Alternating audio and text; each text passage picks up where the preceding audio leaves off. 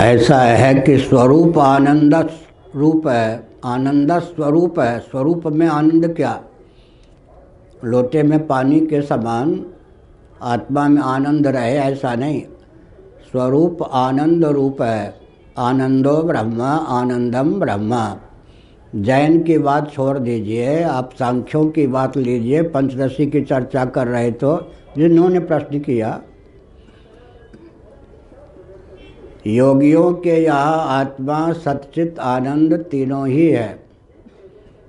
सांख्यवादियों के यहाँ आत्म तत्व सच्चित होने पर भी आनंद स्वरूप नहीं है। पंचदशी के जो अंतिम पाँच प्रकरण हैं, वहाँ यह शास्त्रार्थ बृहद रूप में व्यक्त किया गया है। अब पूछा गया, पंचदशी कार की ओर से सांख्यवादियों को कि जब आत्मा को सच्चित आपने मान ही लिया तो आनंद क्यों नहीं माना? तो एक बहुत अच्छा उत्तर सांख्यों के यहाँ है, अगर हम आनंद स्वरूप आत्मा को मान लेंगे तो आनंद अनुभाव्य या भोग्य कोटि का नहीं सिद्ध होगा। स्वप्रकाश वो आनंद जो है, वो तो भोग्य नहीं होगा। तो इसका अर्थ है कि मिश्री को जैसे मिश्री के स्वाद का ज्ञान नहीं हो सकता, कमल को जैसे उसके पराग मकरंद का स्वादन प्राप्त नहीं हो सकता, ऐसे ही जब आत्मा को हम आनंद स्वरूप मान लेंगे तो आनंद का भोक्ता आत्म तत्व नहीं हो सकता। आनंद का जब भोक्ता नहीं हो सकता है तो जीवन में वेदना, ताप या दुख की प्राप्ति होगी ही। ऐसी स्थिति में अच्छा यह है कि आत्मा को सचित माना जाए, आनंद न माना जाए। तब पंचदशी कार ने वेदांत प्रस्थान की ओर से प्रश्न कर दिया, अगर आनंद भोग्य कोटि का पदार्थ होगा, तब फिर अयोग के गर्भ से टपकेगा, वियोग रूप गर्त में जाके समा जाएगा। मात्रा स्पर्शास्तु कौनते शीतोष्ण सुख दुखदाह आगमा पाइनो नित्यास्तम तिक्षस्व भारत। अनुकूल विषय के संस्पर्श से आनंद की अनुभूति होगी। लेकिन सदा अनुकूल विषय ही बना रहे सत्वगुण का उद्रेक ही बना रहे तो संभव नहीं है। ऐसी स्थिति में जो आनंद अयोगास्पद, संयोगास्पद, वियोगास्पद सिद्ध होगा वह आनंद कब तक आनंद सिद्ध होगा? दुख का वियोग जो होता है, वह सुख प्रदान करता है। और सुख का वियोग दुख प्रदान करता है। तो जब सुख भोग्य होगा, तब तो होगा। लेकिन जब सुख भोग्य नहीं होगा, सुखोपलब्धि नहीं होगी, सत्वगुण का उद्रेक नहीं होगा, उस समय तो फिर सुख भोग्य कोटि का रहेगा ही नहीं। भोग्य पदार्थ तो आगमापाई होता है। अब दुविधा पड़ गई। दोनों ओर विचित्रता आ गई। अगर आत्मा को सुखरूप या आनंद स्वरूप मानते हैं तो अनुभाव्य, अनुभव का विषय नहीं मान सकते।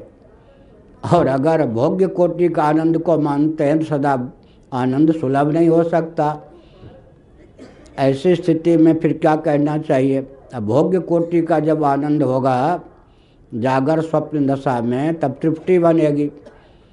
गुलाब के पुष्प को देखकर मुझे आह्लाद, या आनंद प्राप्त हो रहा है।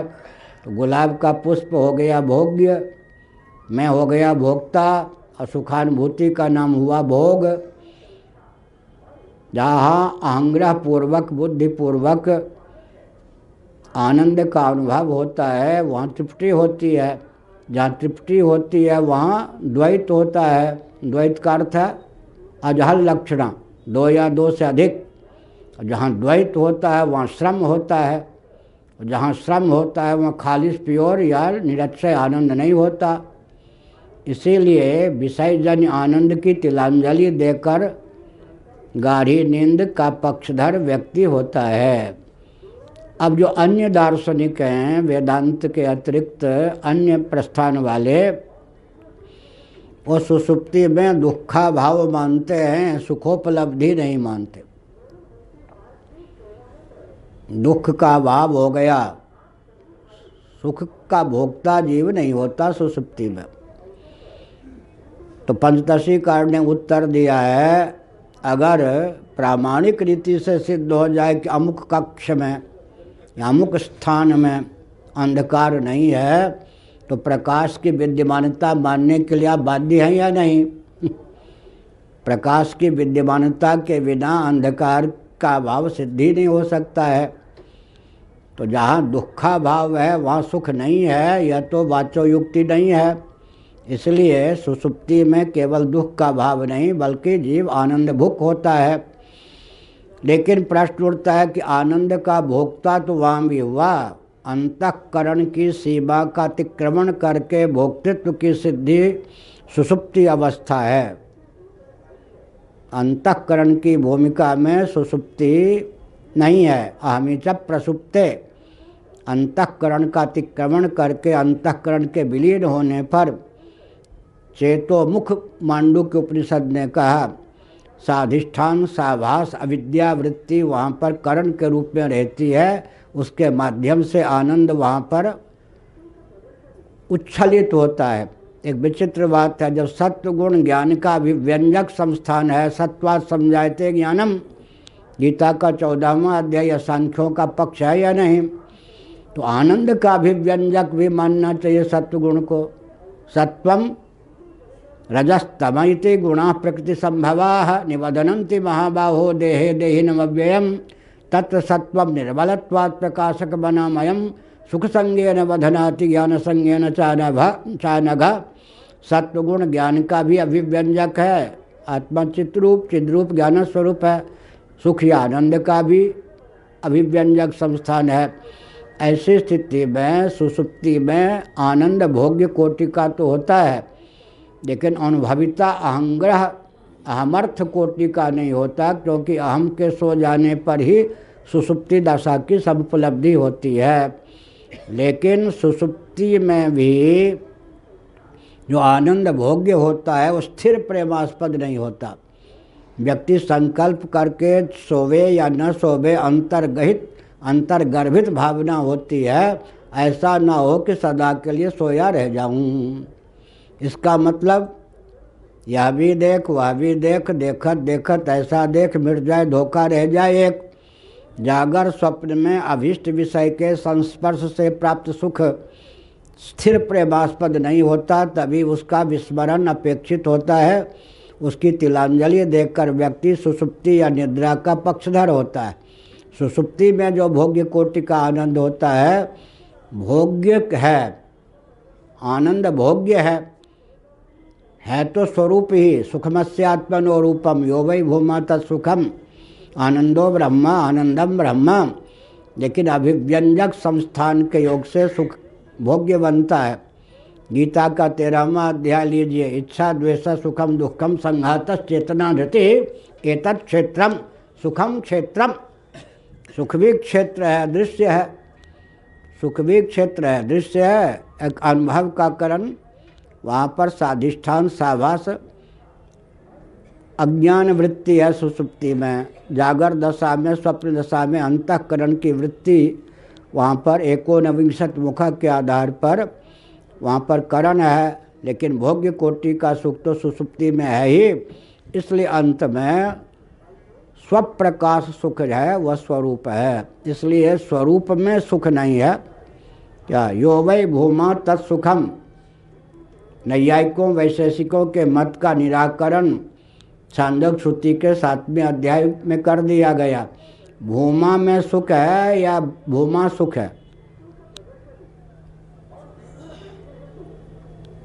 भूमा में सुख है तो भूमा अलग और सुख अलग। भूमा में सुख है, आन, आत्मा का गुण मानते हैं ना, आनंद। इसलिए नैयायिक, वैशेषिकों का मत निरस्त हो गया यो वही भूमा तत्सुख कहीं कहीं भोले बाबा ने लिखा, कैवल्य भूमा सुख से भरा है, ना शोक ना मोह वहाँ जरा है, ना अस्त होवे चमके सदा है, सो धाम तेरा घर नित्य का है। छियासठ से याद है। कैवल्य भूमा सुख से भरा है। मैं भूल नहीं निकाल रहा, लेकिन जैसा लिखा वैसे ही व्यक्ति समझ लेगा। लिखने वाले तो विद्वान थे। परंतु यहाँ भी समझने के लिए गुरु की आवश्यकता है। सुख से भरा है, लोटा जो है जल से भरा है। कैवल्य भूमा सुख से भरा है का अर्थ क्या है? सुखरूप ही है। जो आनंद, यहाँ पर है, तुलसीदास जी ने लिखा कि आनंद सिंधु मध्यतव वासा, बिनु जाने कत मरस पियासा। आनंद सिंधु मध्यतव वासा यहाँ में लक्षणा है। आनंद सिंधु में, अरे जीव तेरा निवास है। कहना ये चाहते हैं कि तू आनंद स्वरूप है। काहेरी नलनी, तुम मुरझानी, तेरे ही नाल सरोवर पानी, लक्षणा, कबीरदास जी। कबीरदास जी की बहुत सी वाणी को नानक देव जी के नाम पर भी आजकल लिख देते हैं। काहेरी नलिनी तुम मुरझानी, तेरे ही नाल सरोवर पानी। मान लीजिए कबीर नानक जी ने लिखा, मान लीजिए कबीरदास ने क्या कहा? धोबिया जल विच मरत पियासा, पानी में ठार पीवे नहीं मूरख अच्छा जल है खासा।